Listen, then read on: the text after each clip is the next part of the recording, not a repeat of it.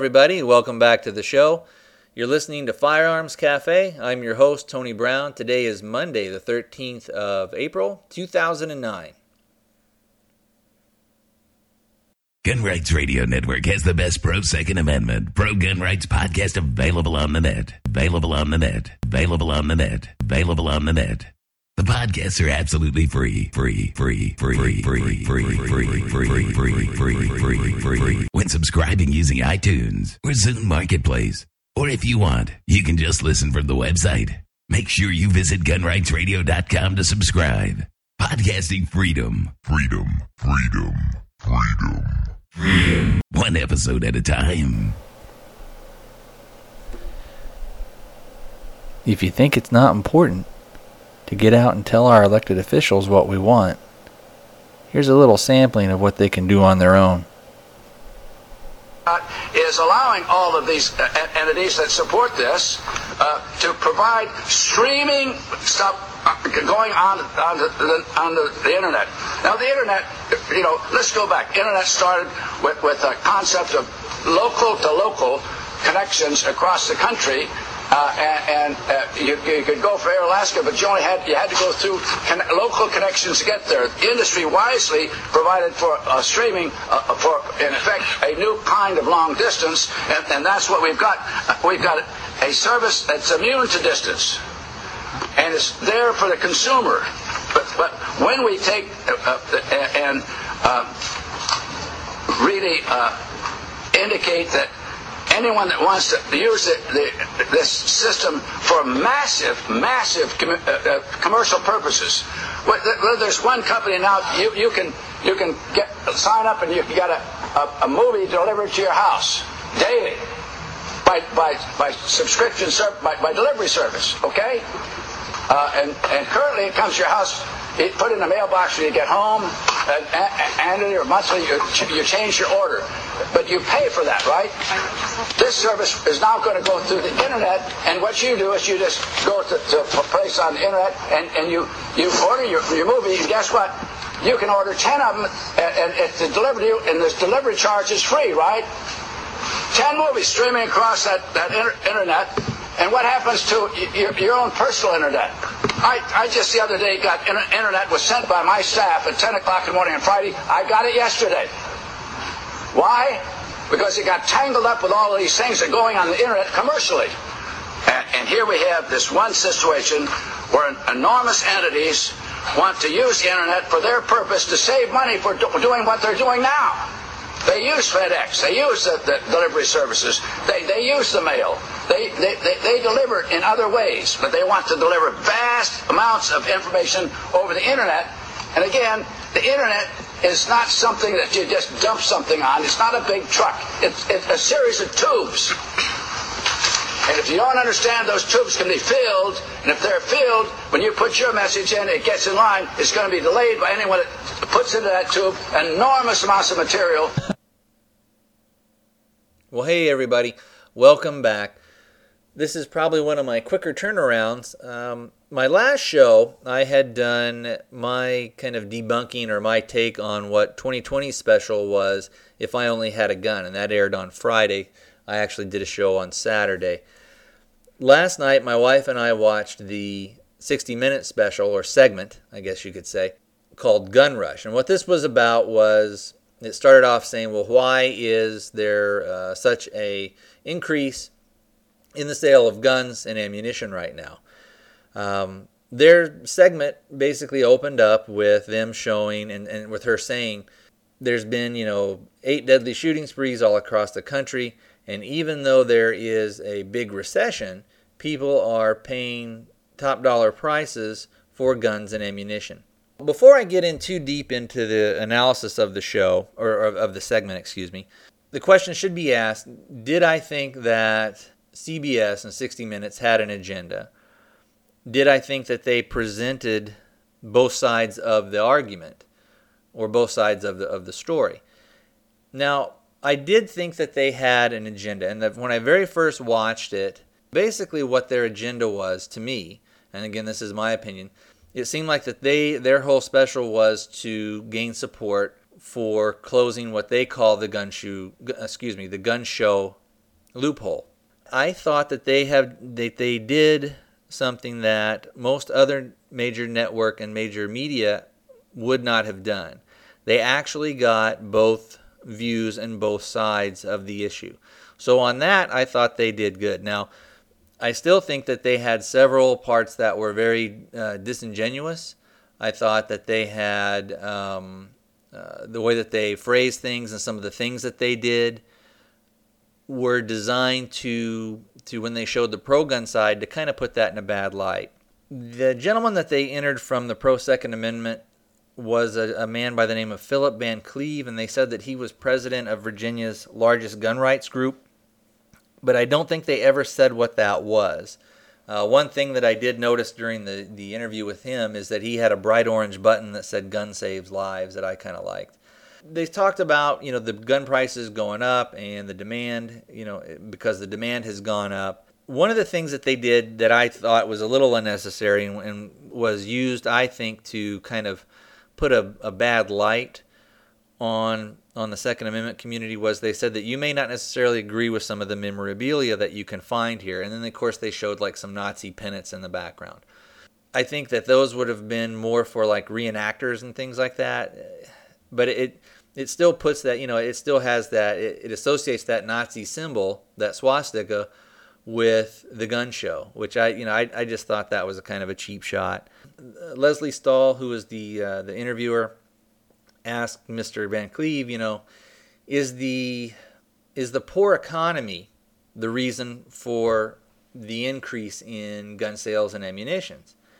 And he gave a, a pretty good answer. He said that, you know, look, if we're being told all the time the economy's terrible, it's going to collapse, and he says the reality is if it did collapse and you were one of the persons who were fortunate enough to have built up some supplies of food and, and, and water and things like that, that you're going to become a big target and that the ownership of a firearm is a good insurance policy and it's a good way to help protect yourself and your family. She also asked him about Barack Obama and him wanting to take away guns and reimpose the uh, the assault weapons ban. He responded, I thought, uh, pretty well. He talked about well, Barack Obama has had. If you look at his record when he was a senator in Illinois, he had a long record of being very anti-gun.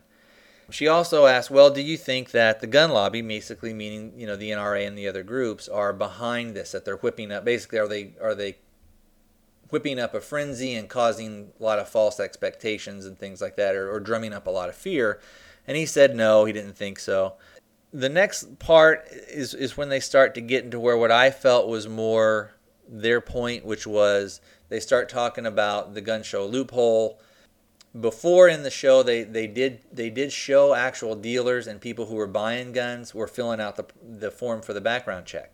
And what they also, but then in this section, they start talking about well, if you buy from a private seller, you don't have to go through the background check. Uh, then they trotted out some retired cop, and his name was Gerald Massengill, and he was saying that you know Virginia is the main source of guns and crimes uh, in other northern states where gun control is stricter. He says, you know, I don't understand why people, even if you're doing a private sale, why in this day and age you wouldn't want everybody who buys a gun to have a background check and, and again, this is part of the stuff where I, I felt that they were being disingenuous because they made it appear as that this would just do for maybe at a gun show. Um, but what they don't ever tell you is that if they did if they did stop private sales, it's not just at gun shows, it's all private sales. You can't transfer a firearm without having to go through some type of a background check or a dealer Of course, then they're going to charge you, you know, 40, 50 bucks or whatever, especially if they know that they've got you over a barrel.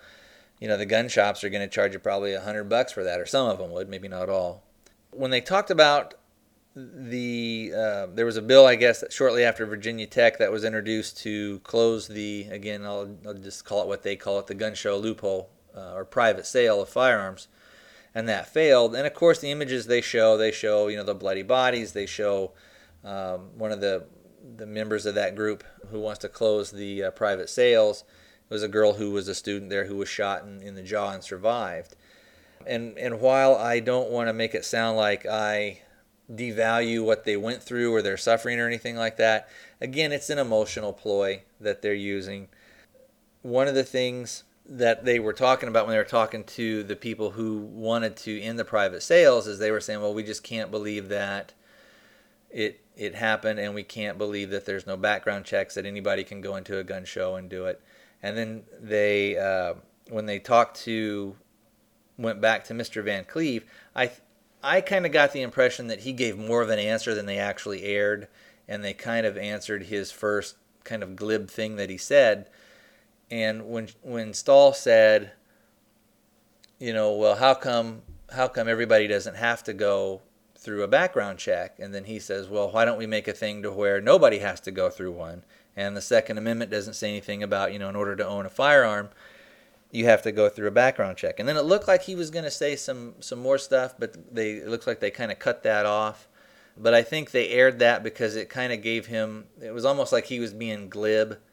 And maybe that was just kind of my take on that. Uh, if you, you guys should let me know what you think.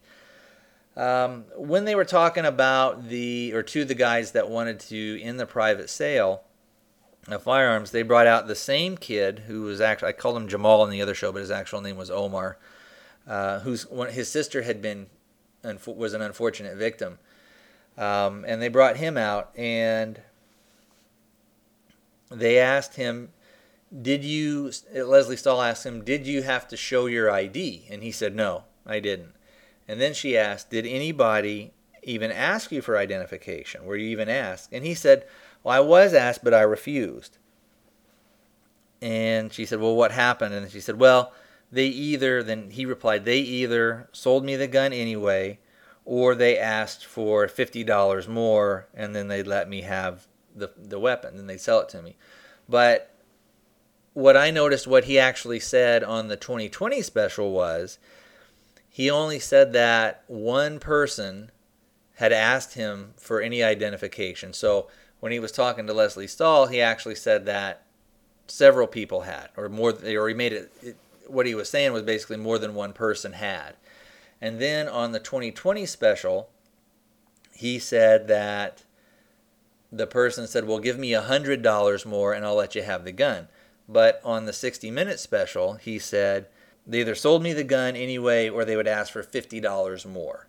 So he's he's kind of given you know some some contradictory statements on that.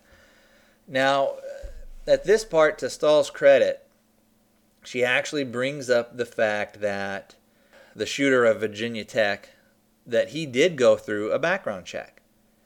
And then his answer, and so she said, well, so his stuff was legal. He didn't buy it from a, basically a private seller. This was the point and then his answer to that, and this is a quote, was, But the next Cho will go to a show because it's that simple. And one thing I, I found interesting is they, when I was rewatching the show and, and taking my notes for today, I watched his expression. And when she brings up the fact that Cho didn't have, a, or that he had a background check, and you know the guy kind of he looks down and he, he, he kind of bites his lip a little bit, and it's a real brief expression. But you can tell he's like, uh oh, you know, okay, how do I answer this type of thing? And, and if your answer to that is, well, yeah, but the next show will go to a Cho because it's easy for him to get a gun, well, it, again, it just didn't hold much water. So then they go on and they talk about, you know, one side, you know, the pro side says there needs to be more firearms, the other side says there needs to be less or more gun control. Uh, when they interviewed uh, Mr. Van, uh, what was his name again? Van Van Cleave.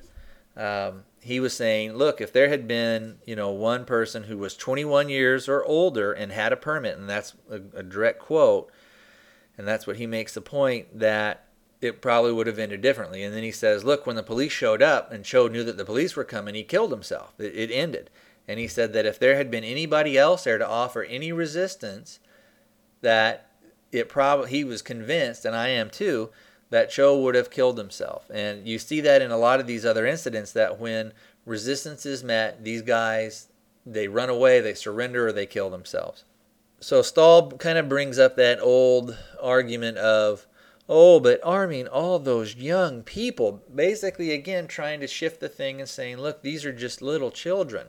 And, and making it sound like that when, when you enroll in college, you're going to actually be given a firearm.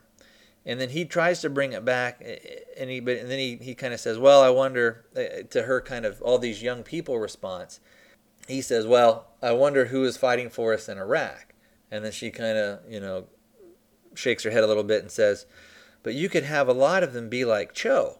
And then he replies, then you'll have a lot of 21, 22, 23 year olds and older to make sure that he doesn't get very far. And that's one of the points that I thought that they could have brought up, but that they didn't, was that people would need, the, the people who would be armed on campus would be 21 years old, would have a concealed carry permit, would have gone through a background check, would have, in many cases, and, and been fingerprinted. But, but, you know, they didn't do that. Then the next part in the show, they go back to uh, the girl who was for the ending of, of the private sale. They talked to her about their gun show loophole closing bill didn't pass, and she said, "Well, the, you know, the uh, the gun con- the gun lobby must have a very strong base in Virginia."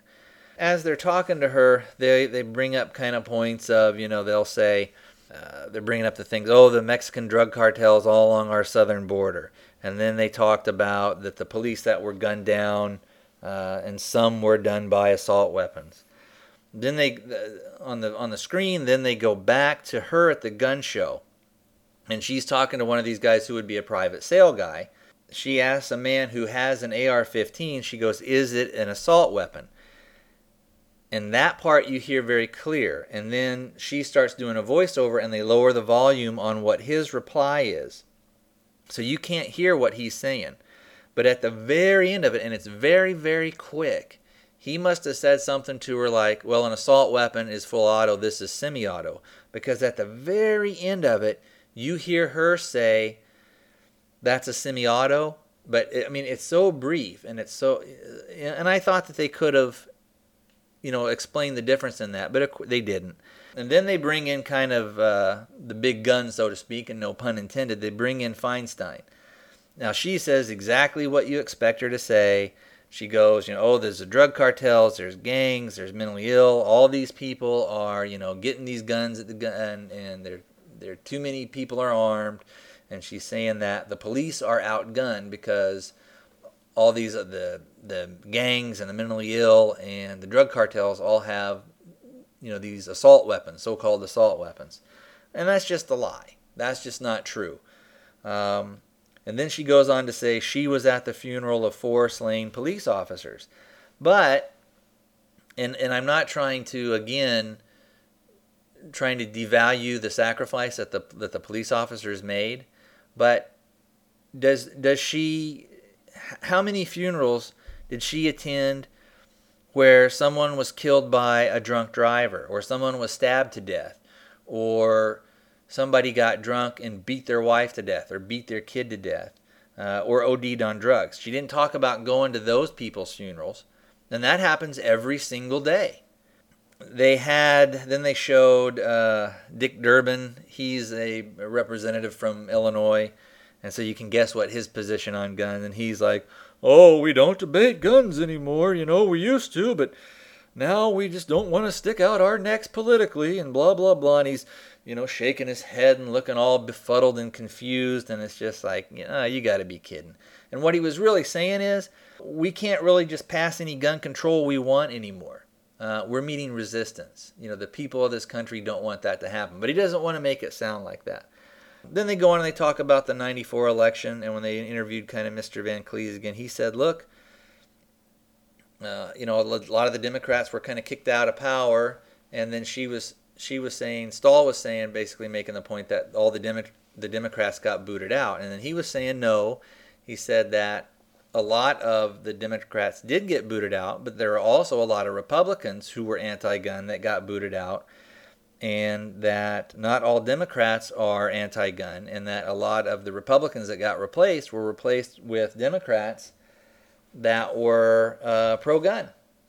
Let me double back a little bit here, and I want to talk about again the, uh, the thing with Feinstein when she was talking about going to the police officers' funerals.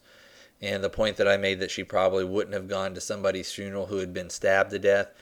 We all know the reason behind that is because that doesn't sync up with her political agenda. It's not going to further any type of assault weapons ban or any type of more restrictive gun control laws for her.